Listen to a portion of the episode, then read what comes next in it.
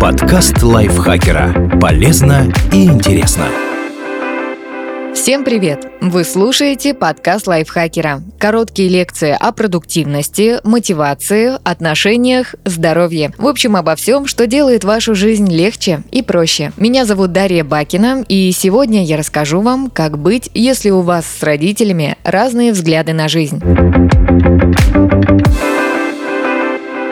Психологи и социологи считают, что миллениалы и зумеры ладят с родителями куда лучше, чем предыдущие поколения. Благодаря интернету люди, вне зависимости от возраста, находятся в одном инфополе, разделяют одни и те же ценности, и поводов для разногласий у них становится все меньше. Тем не менее, разница поколений все равно иногда дает о себе знать. И несовпадение взглядов на жизнь порой выливается в конфликты. Если вы живете с родителями под одной крышей или просто много общаетесь, эти разногласия разногласия могут изрядно подпортить отношения. Рассказываем, как гасить и предотвращать такие ссоры.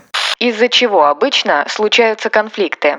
Список причин может быть бесконечным, но в целом поводы для ссор из поколения в поколение остаются неизменными и связаны с разными взглядами на многие вещи. Среди них выбор профессии и образа жизни. Родители считают, что важна надежная работа в стабильной компании, а взрослый ребенок фрилансит и занимается творчеством семейные ценности и воспитание детей. Родители уверены, что сыну или дочери нужно поскорее вступить в брак и обзавестись собственным ребенком, а те предпочитают пожить для себя. Финансовые вопросы. Родителям кажется, что важно жить экономно и откладывать, а ребенок хочет делать приятные дорогие покупки и наслаждаться сегодняшним днем. Политика, религия и процессы, происходящие в обществе. Подходы к коммуникации. Например, одна сторона выступает за чуткое, ненасильственное общение, а другая предпочитает рубить правду матку и нарушает границы. Как вести себя с родителями, если у вас есть разногласия?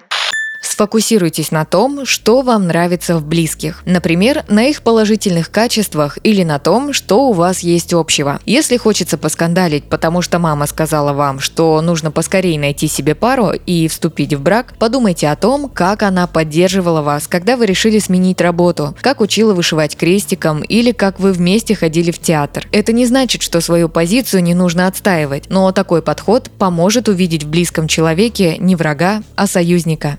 Постарайтесь понять, стоит ли раздувать конфликт. Возможно, разногласие не такое глобальное, в целом не мешает общению и ситуацию можно спустить на тормозах. Например, родители не хотят голосовать на выборах за того же кандидата, которого намерены поддержать вы, или считают, что прикорм младенцу нужно вводить с 4 месяцев, а вы следуете рекомендациям ВОЗ и предпочитаете подождать, пока ему не исполнится 6. Чаще всего это не те противоречия, которые стоит доводить до ссоры. Они не вклиниваются в повседневную жизнь. Стоит попробовать не затрагивать болезненные темы, переводить разговор в другое русло или отшучиваться использовать фразы вроде «я думаю по-другому, но давай не будем ссориться» и поговорим о чем-то еще. А вот если вопрос принципиальный, скажем, родителям не нравится ваш партнер или ваша работа, и они постоянно вам об этом говорят или даже вставляют палки в колеса, тут придется все-таки отстаивать свои границы.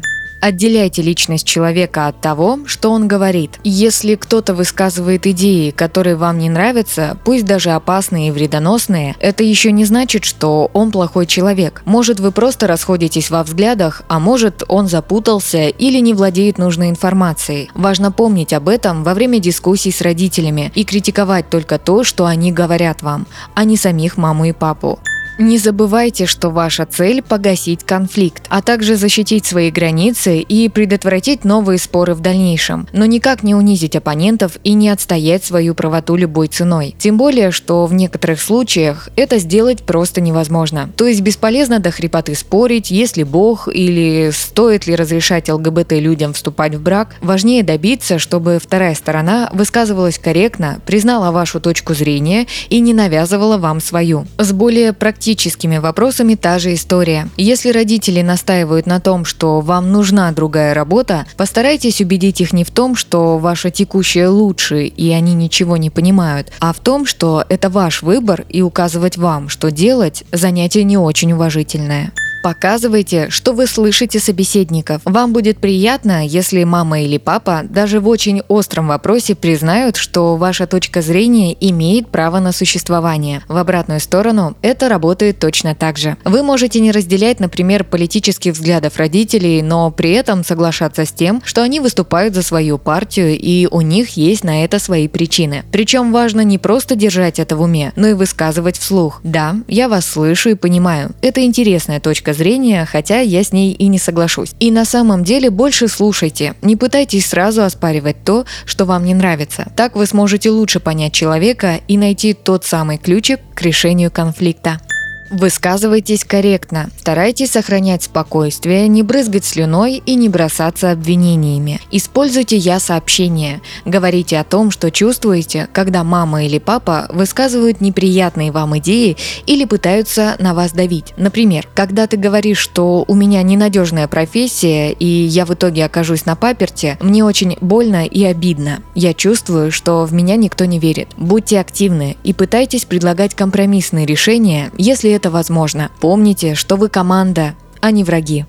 Будьте готовы прервать общение, хотя бы на время, если ситуация заходит слишком далеко. Родители вас не слышат, продолжают настаивать на своем, грубо нарушают личные границы, портят вам настроение, подвергают психологическому и экономическому насилию. Это повод взять тайм-аут и немного отстраниться. Например, от вас в категоричной форме требуют вступить в брак и активно против вашей воли сватают вам условных сыновей маминой подруги. Или шантажом и угрозами вынуждают вас сменить работу или место учебы. Или давят на вас авторитетом, обесценивают, используют токсичные высказывания вроде «ты ничего не понимаешь, а мы вот жизнь прожили». Дистанция позволит вам охладиться, восстановить потраченные эмоциональные ресурсы, взглянуть на ситуацию более отстраненно и понять, как действовать дальше. Возможно, стоит еще и обратиться к специалисту. Если разобраться в себе, справиться с чувствами и найти решение самостоятельно, не получается.